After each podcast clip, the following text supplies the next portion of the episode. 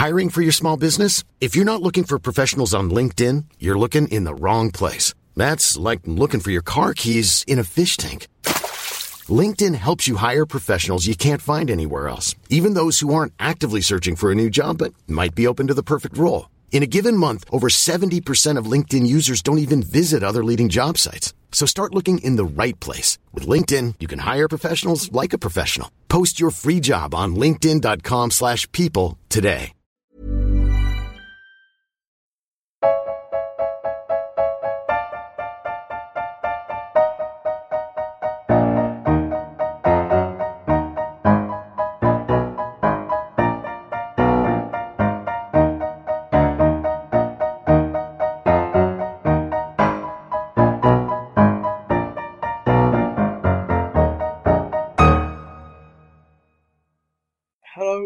Hello to this week's Failed Critic podcast. I'm Steve Norman and I'm joined by James Diamond, Good evening. Gerry McAuley, Good afternoon. and Owen Hughes. Good morning. There you go. Pick whichever one for whichever time of day you're listening to this. Uh, so yes, this week we'll uh, we'll be reviewing Seven Psychopaths, among a few other things. Obviously, what we've been watching, like usual, and a bit of movie news, which James will start us off with.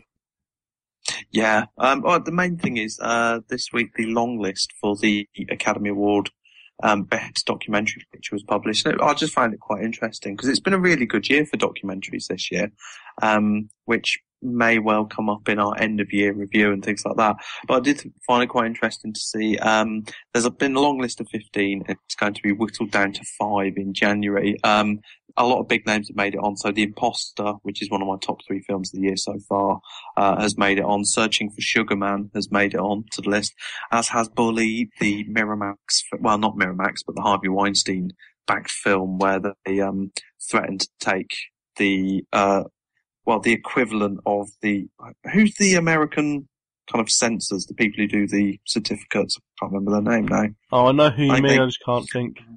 they gave it an R rating, um, and uh, Weinstein threat because of language, and Weinstein threatened to um, show it uncertificated, basically, uh, because of that. So that that that was quite interesting. Also, the um, the IYY never is that how you say it? The Chinese artist.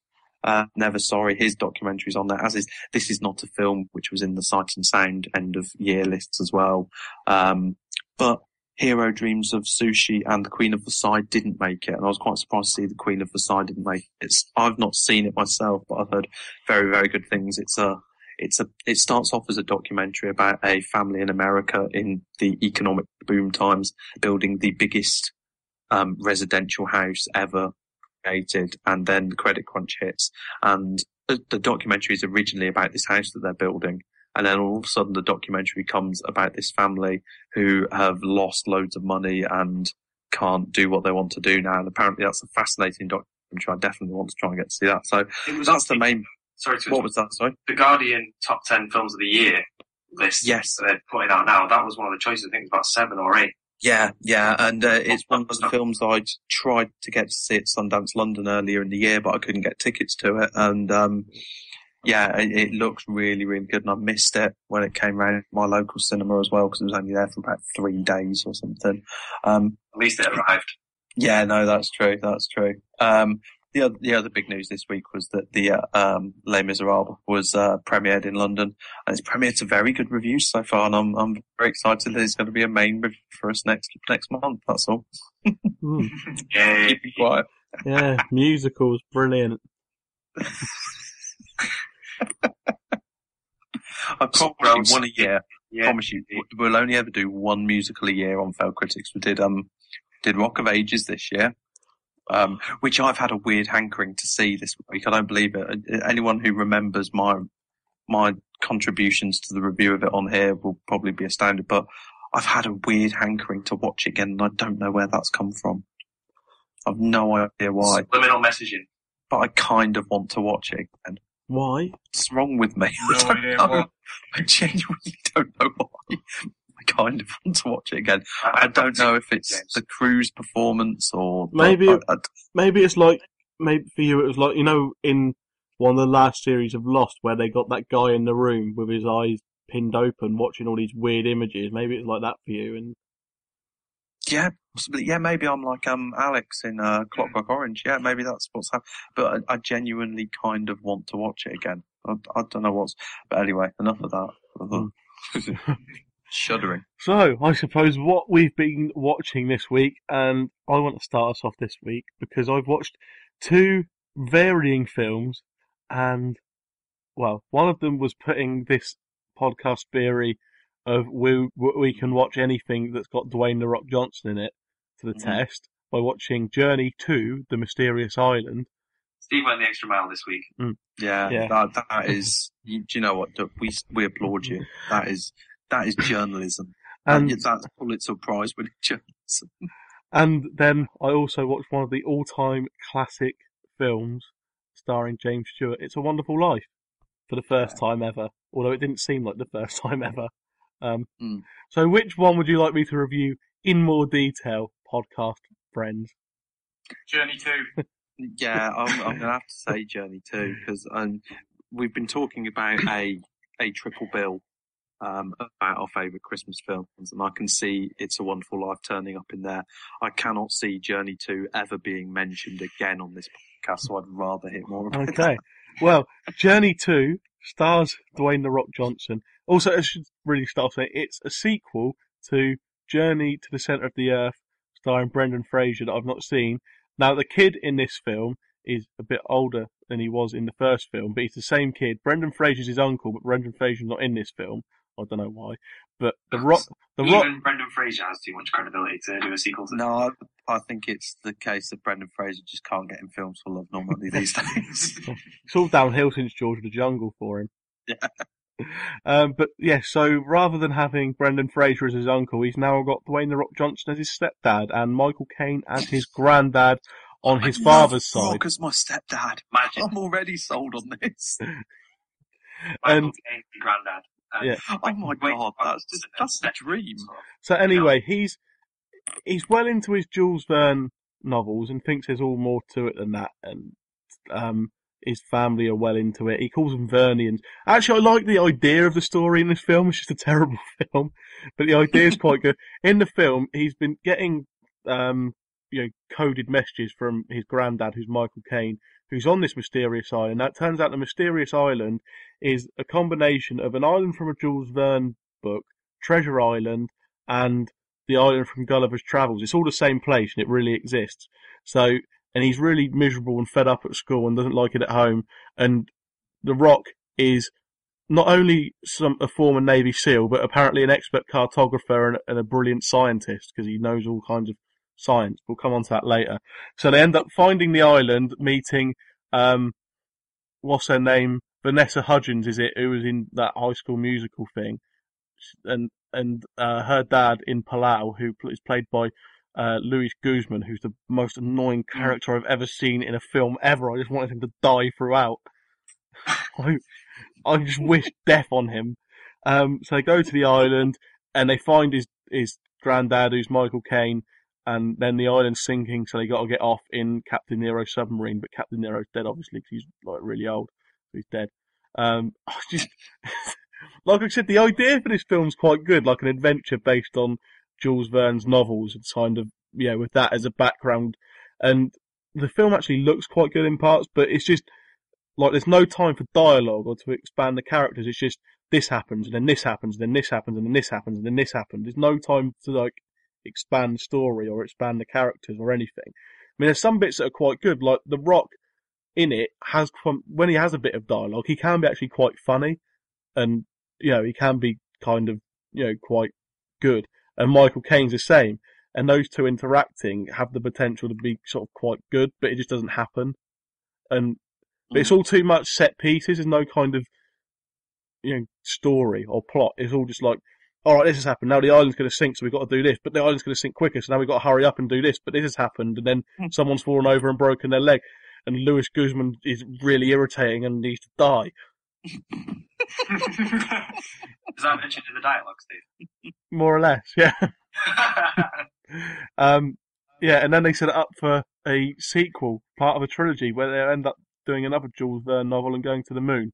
Uh, I don't know if Brendan Fraser will come back for that, but The Rock probably will. I hope not.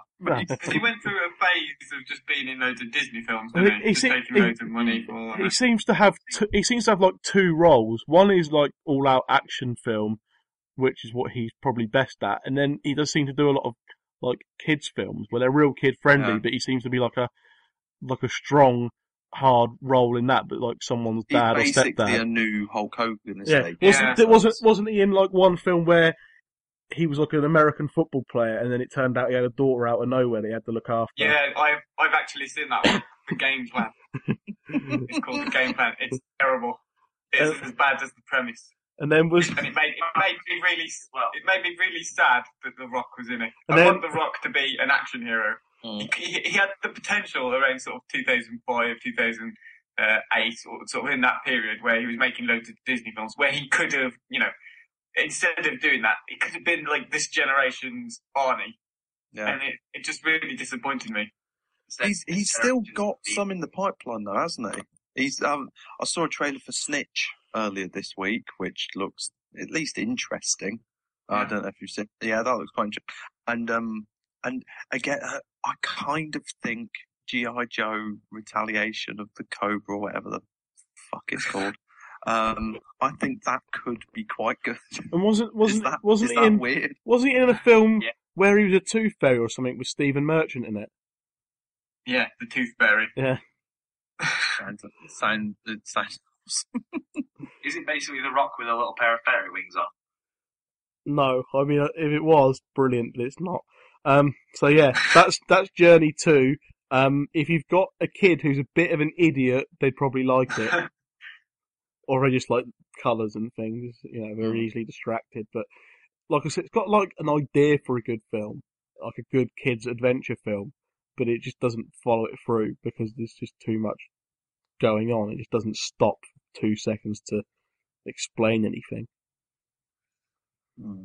Okay. I won't watch it then. No, I wouldn't bother. Uh, so we we've broken our cardinal rule then, haven't we? Yeah, that is Damn it. that is a film myth busted there. Yeah.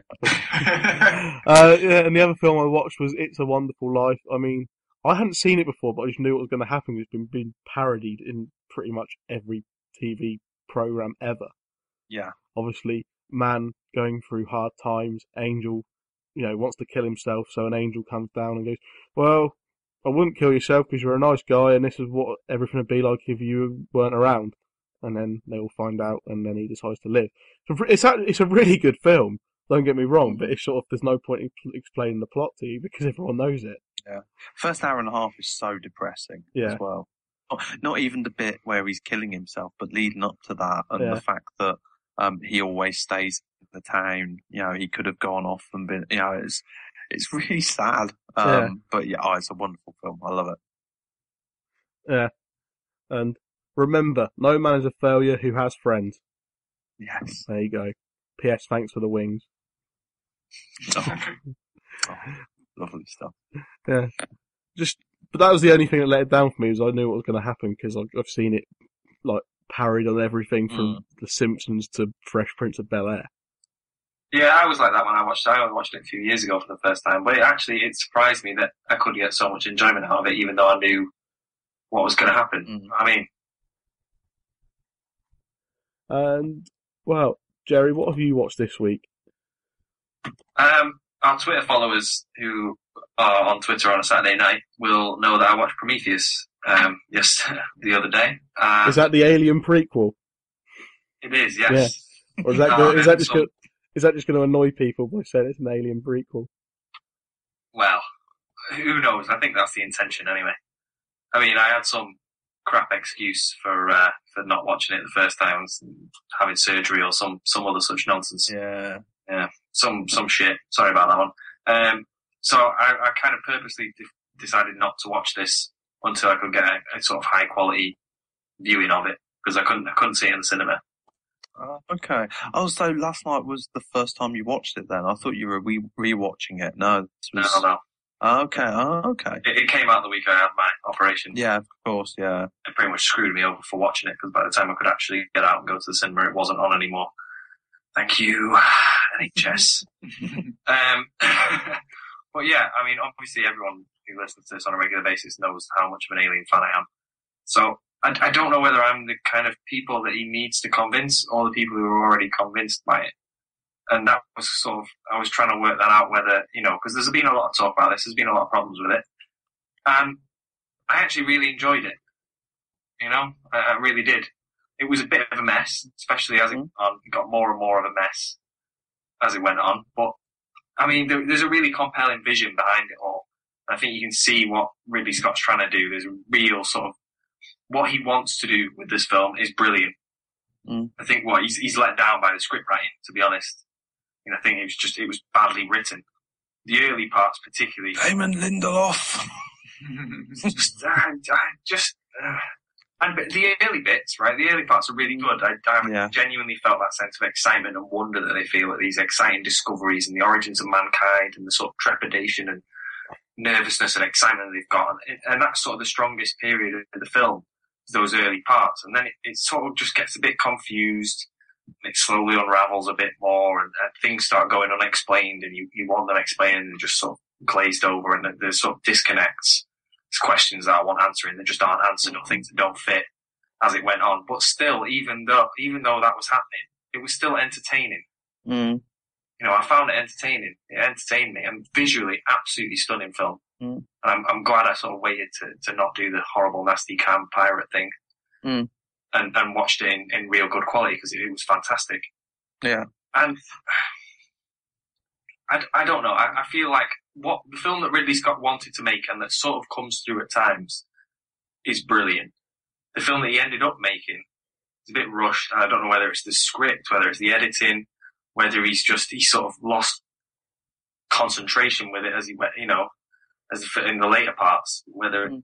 or whether it's a combination of all those things. But there's a real sort of, there's something very pure and, and good about what it's trying to do underneath it all, but it's, it's sort of let down. It's like a failed attempt really at, at making a great film, if that makes sense. I can I can see that. Yeah, I I I I've got it at home on Blu-ray, and I haven't watched it since the cinema yet, and I'm planning to before the end of this year because it's currently sat in my top twenty, and I need to work out whether it deserves a place or not. It's it's not the best film I've seen this year by any stretch of the imagination. Like you say, there's a lot of flaws there, um, and and again, yeah, towards the end, it does seem to go off in a 101 different directions and um but yeah, Yeah, we we all kind of expected it to get a director's cut release, didn't we, on Yeah. DVD? And And- It will somewhere, undoubtedly. yeah there, there's some extended scenes on the um on the blu-ray uh, and I've read about these. I've still not seen them yet, but I've read about them and apparently it explains a couple more things. Uh, it certainly picked up. It explained why David. Uh, I, I had a kind of inkling as to why David put the uh, the black goo in what's his name, who looks like Tom Hardy, um, his drink. But apparently, there's a scene on the Blu-ray which kind of like properly explains why he did it, um, and explains that he's been in contact with um, old man Guy Pearce throughout the entire kind of voyage and stuff like that. So that you know, it it starts to explain a lot of things. I mean, that is Um, hinted at, but it's not, it's yeah. not, it's like they kind of rushed it out a bit. Do you know Yeah. I mean? Yeah, definitely. And I, I do, I do think, I think an extra 20 minutes or so would have made this film Mm. even better.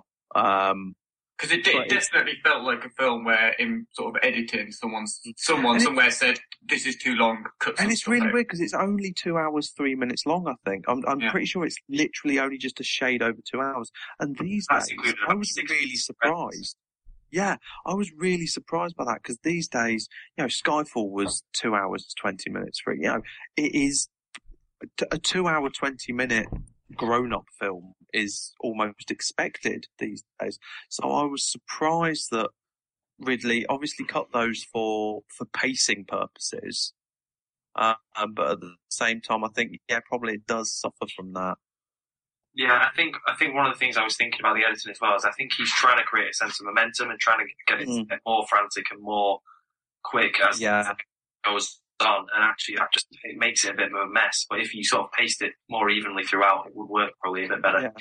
But I mean, without without wanting to spoil anything, there was an event towards the end of the film, in the final third of the film, that was pretty important, and it happens to a main character, and something very major happens, and then no one reacts to this at all outside of this. Mm, They experience this thing, which is very major and traumatic and, and hugely significant. Yeah. It's just never mentioned again. I think I know what you're talking about. Yeah, I know what you mean. Um, which is in itself is an impressive sequence. But yeah, I know exactly what you mean in terms of um, how the characters react to it. And I think I do think there were too many characters, full stop, in the film as Yeah. well, which meant that a few of them were underwritten. Unlike Alien, where you had every single one of those crew members um, had a very defined character. Um, here, there are a few people kind of who were just hanging around basically and almost are cannon fodder or red t-shirts or whatever kind of thing. Um, you're looking at them going, I, I, I can't even get around to caring about you because I don't know anything about you and I'm pretty sure you're going to be dead by the end. Whereas I never got that with Alien. Yeah, I mean, I, and some of the dialogue is poor as well. Mm, yeah. I mean, there's there's no getting away from that. But I mean, despite all this, when we talk about the flaws, and I, I've deliberately avoided reading too much about it. I avoided listening to our podcast that I wasn't on. Oh, okay. So I, I deliberately tried to sort of keep myself out of that. Mm. And I knew it was getting mixed reactions, but I mean, I'm going to have to look into the detail now. But being the big alien fan I am, I wanted to just sort of go into it kind of clean and just see how I Yeah. reacted to it. And I, I still enjoyed it. I still liked it. Yeah. I know it's flawed, but I think it was still enjoyable and it was entertaining. It wasn't, I, I'm not even sure it would make my top 10 for this year, which is saying something Mm. because I'm a really big fan of, of Alien and the, and the franchise in general. But it was still an enjoyable film. You know, what I didn't come out, I didn't come away from it thinking, oh, that was really annoying. That was really shit. I can't believe I wasted two hours of my life. I, I was glad that I'd watched it. Yeah, I think it's I think it's in my top twenty at the moment. It's hanging on in my top twenty purely for the visuals and for Noomi Rapace and Fassbender's performances. Uh, that Yeah. they're, they're the things that rise it above what, like you say, is a pretty messy script at times. Yeah, the Fast is brilliant in that. Yeah. As, Oh yeah. as he generally is, but he really, really is good in this. And right, Owen, what have you watched this week? Well, kind of nicely tying into that, I guess I watched um, Predators, yeah, which was on Channel 4 on Friday. The, I've been one. sorry? the Adrien Brody one. Yes. Yeah, it's the, released 2010, directed by Nimrod Antal, who I'd never heard of before. Um, it's technically, though, it's only supposed to be Predator 3, the third in the series. But I think it was actually Gerry who said on one of the pods like months ago about the Alien versus Predator films are all actually set within the Predator universe, which are separate from the Alien films anyway. So technically, yeah. it should be the fifth Predator film, you know, after Right, Arnie's original than the one that's set in the urban Los Angeles stuff. Yeah. and the With, uh, aliens. But- but Danny Glover. Yeah. with Danny Glover, yeah. That's a very Um, underrated film, Predator 2. It's a what, sorry? It's a very underrated film, Predator 2. I really like Predator 2. Yeah, I think it's quite a good film. It de- definitely doesn't deserve some of the sort of stick it gets from some people. It's just impossible to live up to Predator, isn't it? I, th- I think that's its problem, is that Predator is pretty much the perfect 80s action film. Yeah, and, and actually, I, this does feel more like um, uh, a sequel to Predator. You know, kind of. It feel, feels like it's kind of skipped Predator Two, and none of the Alien versus Predator films have existed because it's um, the first film that I I think since the original that doesn't feature any reference to aliens. Because in the second Okay. second Predator, there's the sort of alien trophy, Mm. and then obviously the next two actually are fighting aliens. So, you know, it's the first one since the original that doesn't have any any reference to that, which I thought was quite good. It kind of makes it um, not not unique, but it certainly makes it feel like it's part of the McTiernan's original series rather Yeah. than something that, that's spun out of that. So I quite like that. That was quite a nice nice little touch. Um, but yeah, Adrien Brody, who is bizarrely playing this action hero. It's like a very odd character to see him play. Mm. Um, but I thought he did an okay job. It's a bit cliched, but I thought he was alright. Um, you know, there's lots of references to the original Predator film, which make it feel more like um, a direct sequel. So there's bits where he sort of covers himself in mud at one point to avoid the infrared vision, um, which, by the way, makes him look about a quarter of the size that Arnie did. Not that that's a criticism. he does look very, very skinny in comparison. I bet he has time to bleed as well, doesn't he? he, he bleeds, yeah. It's a shame. But, um, you know, and there's other things as well, just little things that are snuck in there. Like he stabs a scorpion with a knife at one Mm. point, you know, and there's a guy with a minigun firing into the foliage and, you know, the stuff like it's, I mean, it's Right, set in yeah. a jungle. So it's, it's very much like that original film. So it's more like that film was created for this series rather than being an Alien versus Predator film without the Predators. Um, and that's it. I thought the action was pretty decent in it. It never really had any um, lulls throughout the film without actually becoming spectacular at any point either. But it's quite decent. It's you know, an alright pace to it, moving on quite quickly. It's quite short. Um, if I were to criticise it, I'd say that A, it would be greatly improved if The Rock was in it. If The Rock was playing Yeah. Adrien Brody's character, not that Adrian Brody did a particularly bad job, but oh, yeah. Yeah. any film could be improved with The Rock. And B, It it was a little bit brainless. I have to say, you know, it's a Well, very okay. simple premise. A Couple of, you know, there's a group of people. They've all got sort of questionable morals. They're all dumped into a jungle and then hunted by predators. That's basically, you know, very basic premise. But that's it doesn't do anything more than that. So I wasn't expecting a lot from it. Um, but it wasn't. It, it it wasn't better than what I expected, but it wasn't worse. It was just kind of a nice, decent film. Um, and I'll very quickly wrap it up by comparing it to some other films. If you've seen The Cube, if you've seen Cube, Mm, yeah. but Cube meets sort of First Blood 2 with half a dozen predators thrown in. That's basically what this is. Um, pitch. yeah. but it's, you know, it's, it's alright. It's worth watching if you've got nothing else to do and you're a fan of those sort of films anyway. It's sort of like the opposite kind of sci-fi film to what Prometheus is, I guess. Yeah. Uh, it knows it's a bit silly and it plays on some of this silly stuff and rather than thinking it's this astonishingly clever film and then falling a bit short, which is kind of what Prometheus is, although I did, I did really like Prometheus. Um, Mm. yeah, it's just a typical popcorn film, really. There's no clever twists. There's no well-written dialogue. There's no layered char- characters. It's just simple, but it's quite fun. Cool. Okay. And James, what have you watched this week? Um, I, I'm going to talk about two brilliant French language films that I've watched this week. So get ready for some awesome pronunciation. Look at me. I'll not even throw it in with an accent. Yeah, look at me being all intense. Um, the first one I'm going to quickly talk about is um, Intouchables, or it might, yeah, you might have seen it as Untouchable, or maybe Intouchable. I don't know. Um, basically, I, I've watched some pretty depressing films over the last week. I watched The Grey, then I watched Oslo 31st of August, now I watched um, Amour, the new Michael Haneke film, which I'm going to talk about a bit more in depth. Um, but um, I needed something to cheer me up, and Intouchables did it. Oh, um, I went in expecting a very sentimental and gently humorous and pretty formulaic culture clash comedy. Um, and that's pretty much what I got. But actually, it was really funny, very, very funny. In fact, it's based very loosely. If you look at the kind of little video clip at the end of the two people who it's based on, uh, but it's, it's based on a true story. It's a, it's basically a tragic, uh, a typical odd couple buddy movie about a millionaire, uh, white paraplegic. Uh, he only, he's, um, completely, um, paralyzed from the neck down and he hires a young black man from an area of extreme deprivation, uh, where I think is Paris, uh, as his personal carer. Uh, and so the opening up, uh, the opening sequence is this uh, young man comes in. He just wants a signature on his form so he can get his benefits to say he went for an interview.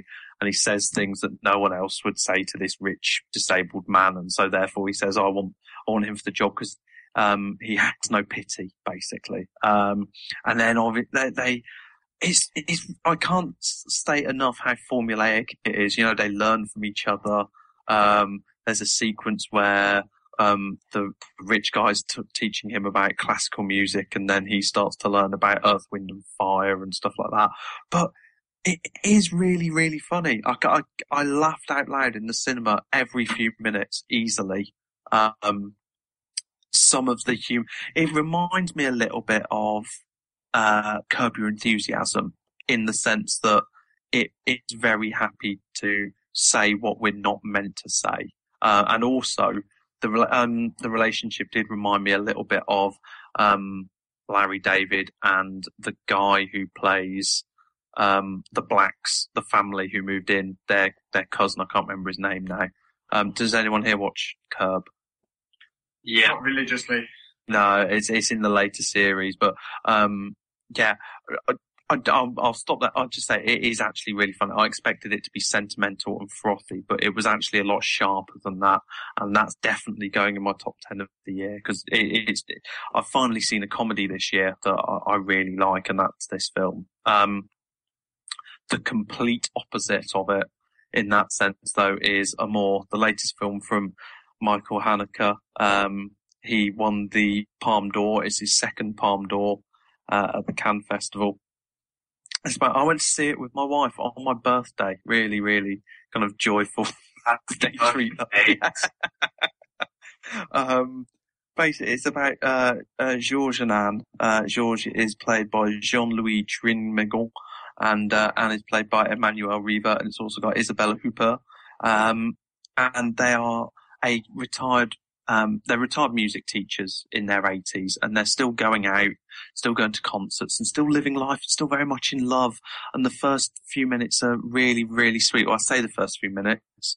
Um, the very, very beginning of the film is, is one of those films where they show you the end right at the beginning. Um, I believe I looked it up today. It's called In Medias Res. Um, I believe well, one of you probably already knew that already. The Latin um, for uh, for these stories that start at the end and then work backwards.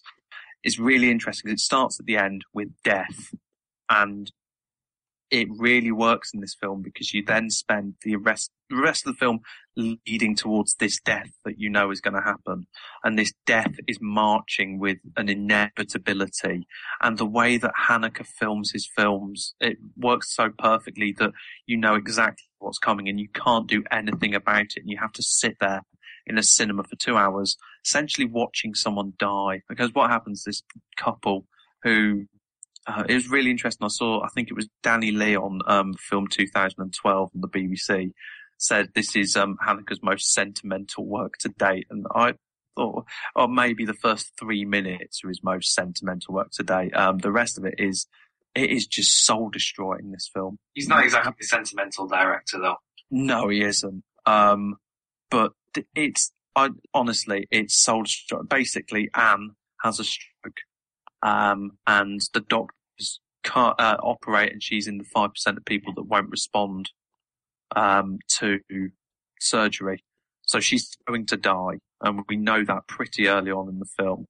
And then the rest of the film just takes place within their apartment, so it really adds to the claustrophobia. We we we can't get out of this apartment now in the way that Anne can't get out of this apartment. Essentially, um, some visitors come and go to see her as she starts kind of fading away, uh, including her daughter, played by Isabella Huppert.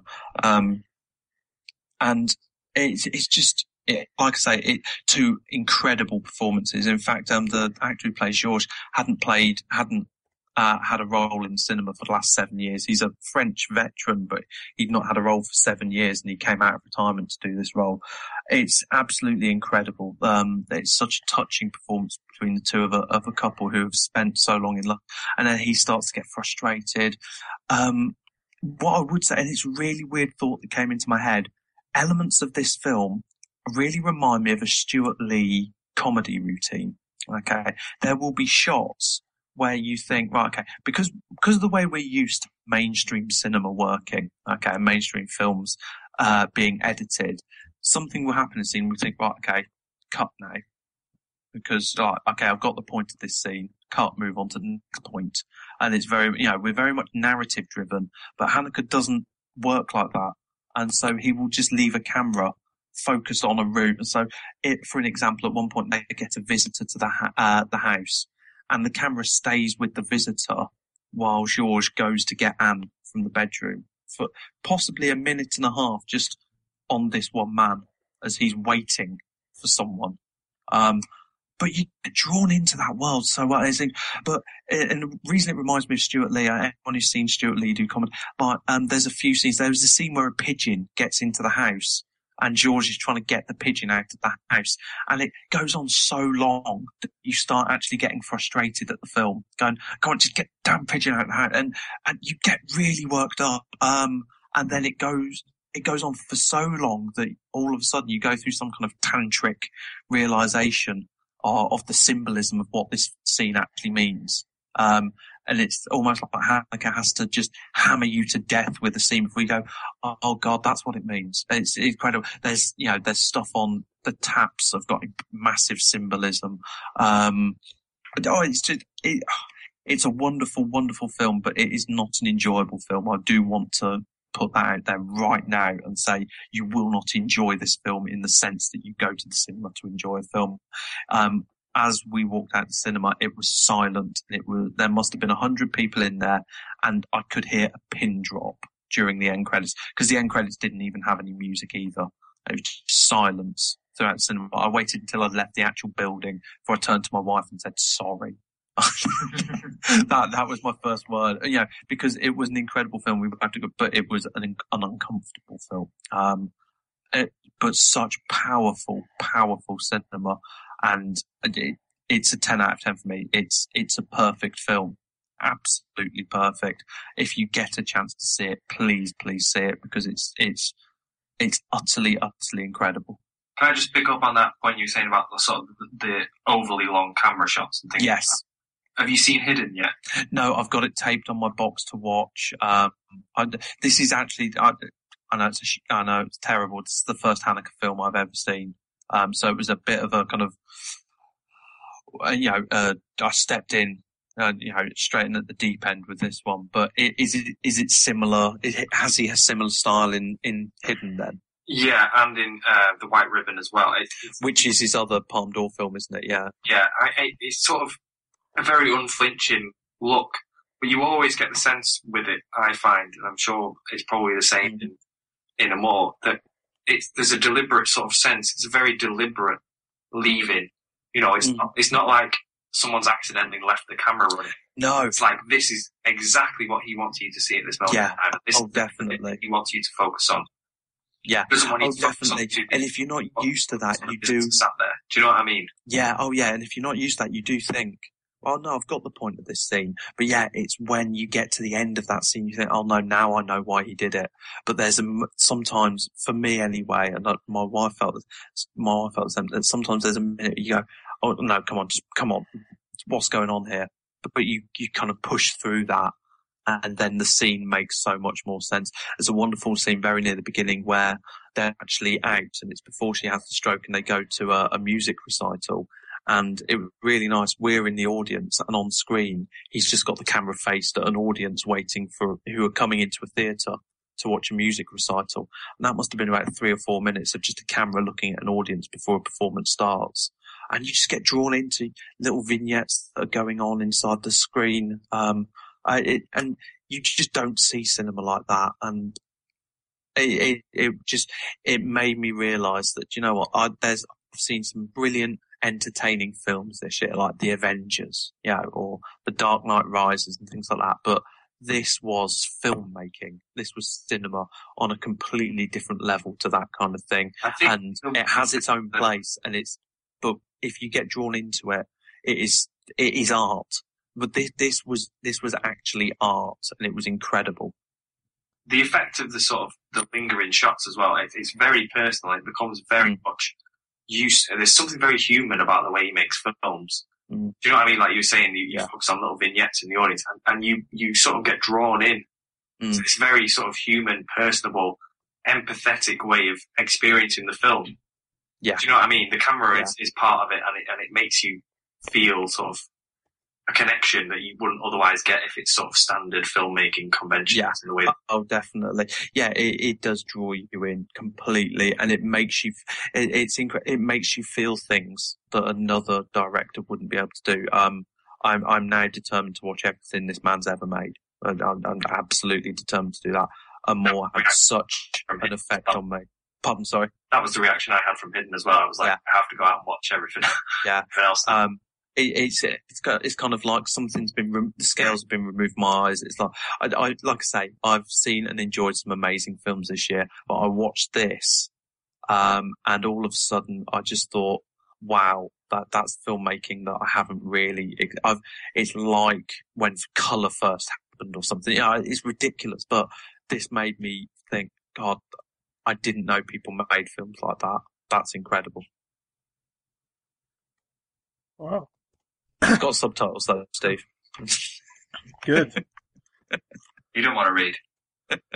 No, I, I don't read. It's for nerds. All right, then, on to our main review, which only two of us have seen this week Seven Psychopaths. James, tell everyone about the film.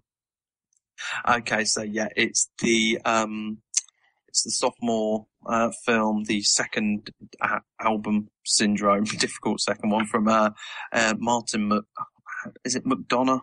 Yeah. Yeah. Um, who made In Bruges, which I absolutely love. Uh, was a real kind of surprise hit a couple of years ago. Um, it again stars Colin Farrell, um, but we've also got Sam Rockwell, Christopher Walken, um, Woody Harrelson. They're the three main ones. A few special guests like Tom Waits as well, um, and a lovely little cameo from Harry Dean Stanton. And it's about, um, believe it or not, it's about a writer in Hollywood called Martin who's suffering with um, writer's block when trying to write a screenplay. So he starts to write a film called Seven Psychopaths. Um, and what happens is a kind of Charlie Kaufman-esque, uh, very, very meta mess where, uh, yeah. uh, where the characters that Colin Farrell's character Martin are writing about end up in his life. Would that be about right, Steve? Um, more or less. Yeah. Um, or, Oh, plus yeah. there's some dog napping going on. There's that kind of like uh, a very, very much a kind of B movie gangster plot going on in Hmm. there as well. Yeah. Right. I mean, first question: if if anybody cares, by the way, the Boston Society of Film Critics Awards are, are going on right now. This second. Um, Emmanuelle Riva won Best Actress, by the way, out of them all. Oh, excellent. She Uh, deserved it. Yeah. But the For award yeah. for Best Ensemble Cast has gone to Seven Psychopaths. So does it work in terms of there's a lot of big hitters there? No, it's, it's terrible. it's just, I, I, I'm going to disagree with Steve Slot. I, I, I do think one of its strengths is its cast. I think uh, its writing is a mess and isn't as funny as it should be. That's my main disappointment with this. Is it? If you've seen the trailer, actually, most of the jokes are in the trailer, and this is a 110 minute film. Um, Oh, I was going to say because there's the bit in the trailer with Christopher Walken, and he's saying about um, when he gets the gun pointed at him. Yeah. And it says, "Put your hands up." And he goes, "No." Yeah. But, you know, it, it looks Yeah. quite funny And from the trailer. Yeah, and actually, in the film, that's a really poignant scene. That's actually not a funny scene. That's actually a very, very poignant scene. Um, what I would say is Sam Rockwell and Christopher Walken are by far the best things in this film. Is, is Jimmy? Would you agree with that, Steve? I, th- I think there's some good performances in a bad film. Okay. Um, I think, Um, I think, Sam that, I think, amazing in I this. think He's Sam amazing Ro- in everything. I think Sam Rockwell, um, Colin Farrell, and Christopher Walken are all reasonably good in it, but it's just a film that doesn't work. It seems to be trying to be too clever and it fails, or too referential or too meta I'd, and I'd it agree, fails. I'd agree that it does try to be too clever and fails. I'd I'd say that it succeeds in areas though. I, I um, just trying to be a Coen Brothers film. Do you know what I mean? there's a definite Coen Brothers vibe about it. I'd say there's a Coen Brothers vibe, but also very, very much a Charlie Kaufman vibe. it's, Imagine Coen Brothers characters in a Charlie Kaufman film. Does that help? Sort of.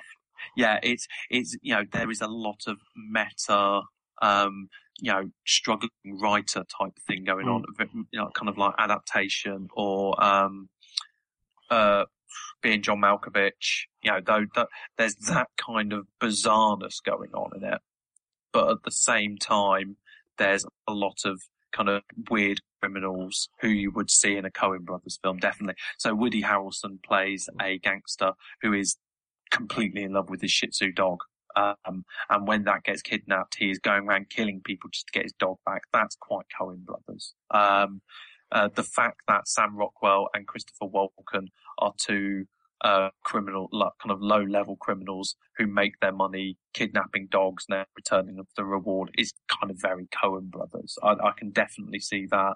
Um, what I did, there were some brilliant bits in the film. There was a number of bits that worked really well in isolation. I thought, um, basically because Colin Farrell is writing a film about seven psychopaths, sometimes he'll talk about a few of these different backstories of these psychopaths. And I thought those bits were played really nicely. There was one about an Amish psychopath. There's this whole story about an uh, an Amish man who loses his daughter and um, decides to basically haunt the man who killed her for the rest of his life. And I won't go into that story because it's a brilliant story. It's kind of almost like an Edgar Allan Poe short story, and that bit's done really nicely. And Harry Stanton's in that section as well, and that's really really good. There's a great section with a uh, a Buddhist monk psychopath from Vietnam. Um, which again, and I think actually they're the bits that work best for me are the bits where Colin Farrell is talking about stories for his film rather than the stuff that's actually happening to Colin Farrell and Christopher Walken and Sam Rockwell. What, what would you say about that, Steve? Yeah, I, I just can't really get on with the film at all, to be honest. I mean, but, but like, I think those bits were quite good, you know, and interesting where he was going into the background of the the characters that he was developing, and mm. you know, like the monk, the Buddhist monk as well, and how the story kept changing to fit the kind of film he wanted. Just it was just trying to be too clever and too meta, and it just fell on its ass because of that. It, if, I think if you removed that, it could have mm. been quite a good film, but it just seemed to be. It, it, it was. It did fall under the weight of its own um, pretension. Yeah. I'll, I'll definitely. I mean, there, give you there, that. like, but like I said, there were good performances from the, the three main. Mm. You know, Woody Harrelson wasn't really in it that much, but the other- the three No. main the three main actors yeah. put in good performances, but the film didn't work with me.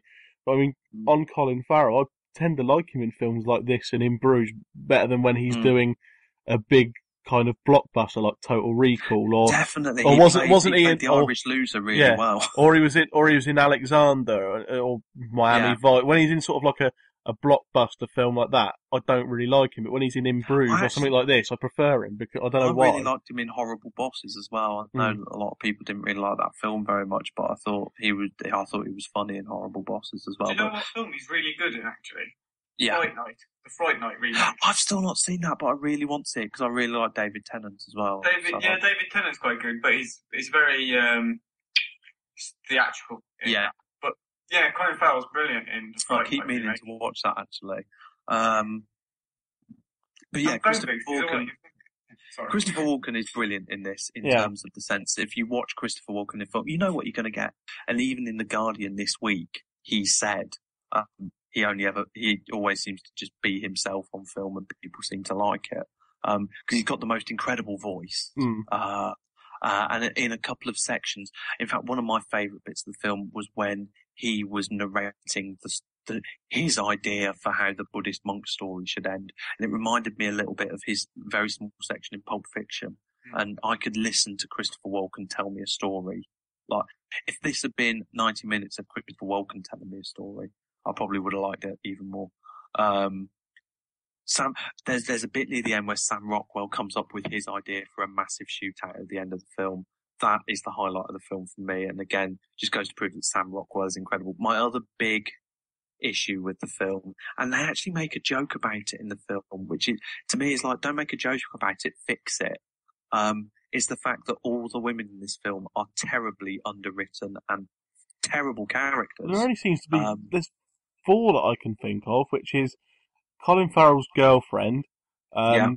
Christopher Walken's wife, Yeah. um, and now I've forgotten never to. Oh, um, Woody Um, Harrelson's Woody girlfriend, Harrelson's girlfriend. and the the woman who walked his dogs.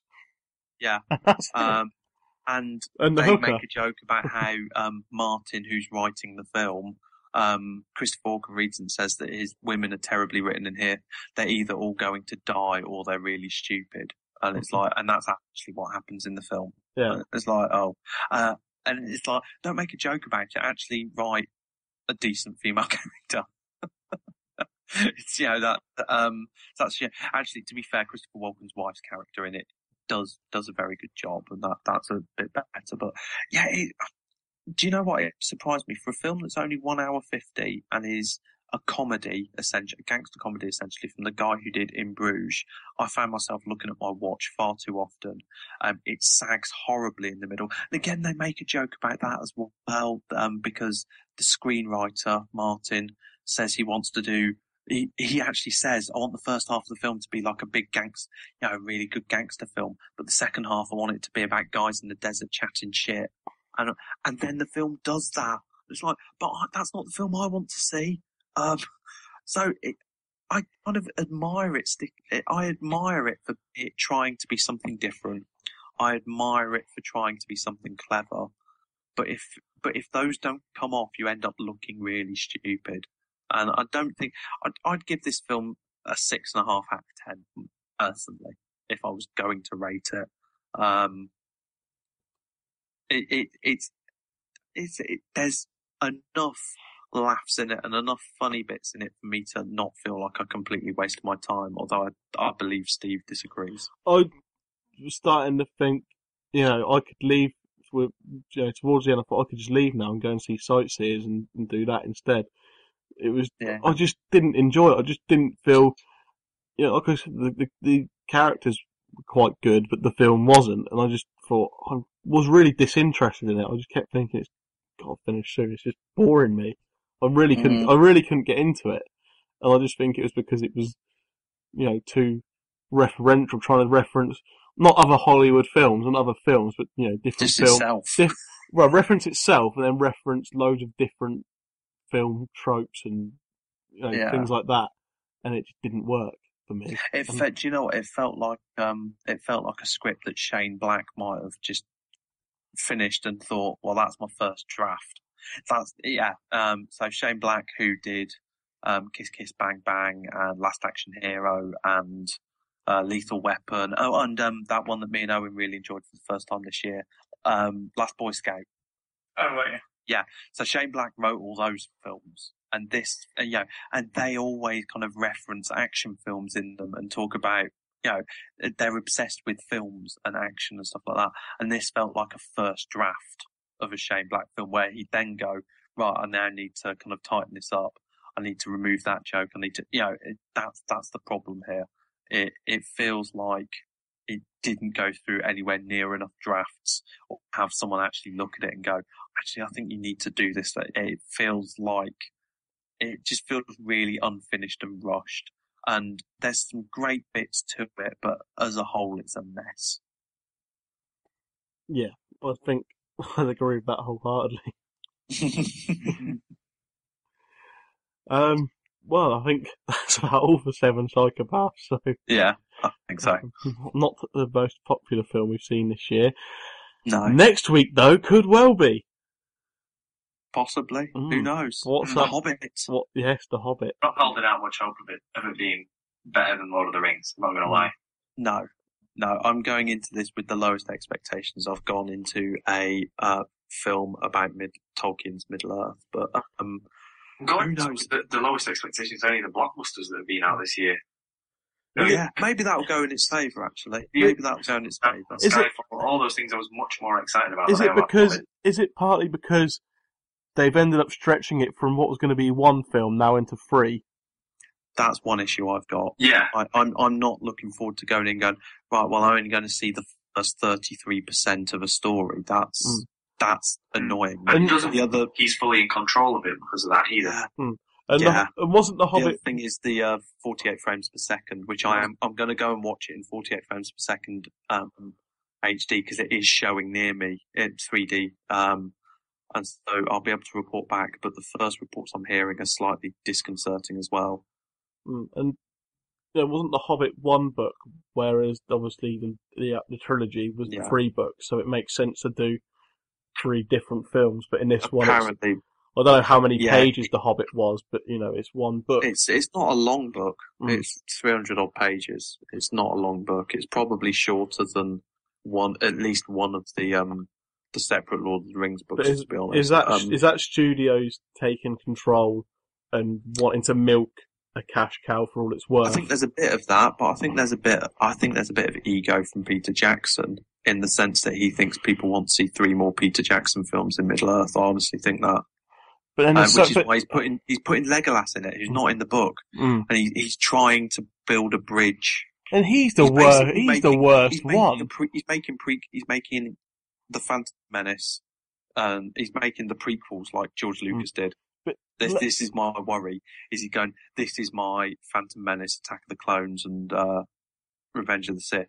But Legolas is That's the is the is the worst one of the lot. I mean, No. So he's already in there. he, he owes and or, he owes the book. Orlando Bloom something because that bloke hasn't done anything for a long time. Yeah, The only no, thing no. about Legolas is he sets Gimli up for a lot of lines. Let's be fair. Yes. Yeah, I, I, I didn't mind um, Bloom as Legolas because he was believable as a non-human elf, I suppose. He was pretty Not believable emotionless. as a human. is Gimli in The Hobbit? Don't think so, no. That's a shame. Why can't they write him in Yeah. instead of the shitty elf? Yeah, well, they've got um, they've got twelve different dwarfs who all sing. That's the other thing I'm not looking forward to. Um, I don't know how much of this film is going to be dwarfs singing. Hi ho, hi ho, If it's it- off the work we more go, is it? If it's more than ten minutes of if it's more than ten minutes of that, I'm going to be really fucking annoyed. Well, we But should. hey, you never know; it might be good.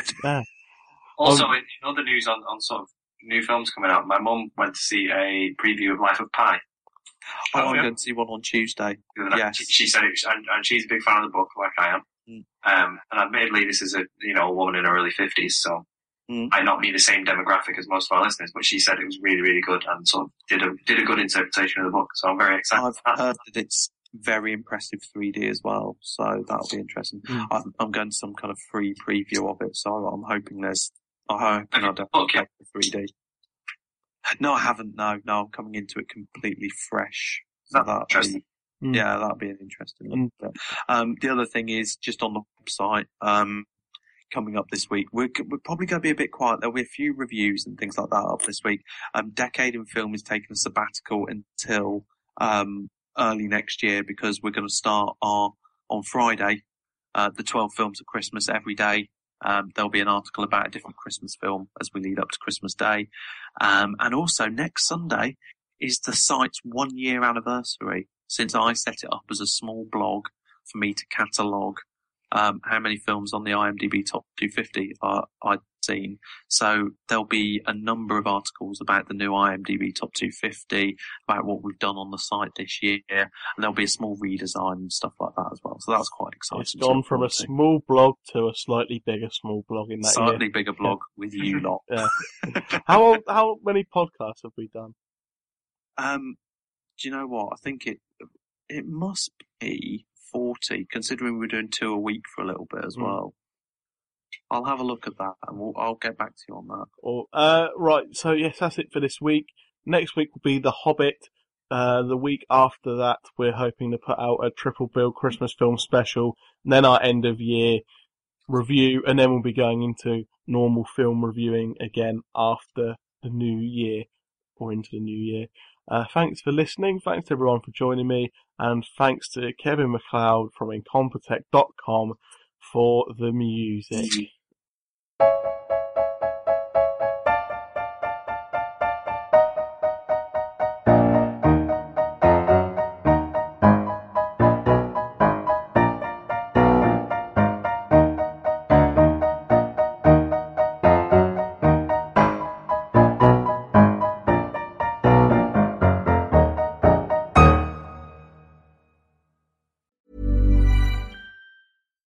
Deserves the best, and there's no better place to shop for Mother's Day than Whole Foods Market. They're your destination for unbeatable savings, from premium gifts to show-stopping flowers and irresistible desserts. Start by saving 33% with Prime on all body care and candles. Then get a 15-stem bunch of tulips for just $9.99 each with Prime. Round out Mom's menu with festive rosé, irresistible berry chantilly cake, and more special treats. Come celebrate Mother's Day at Whole Foods Market.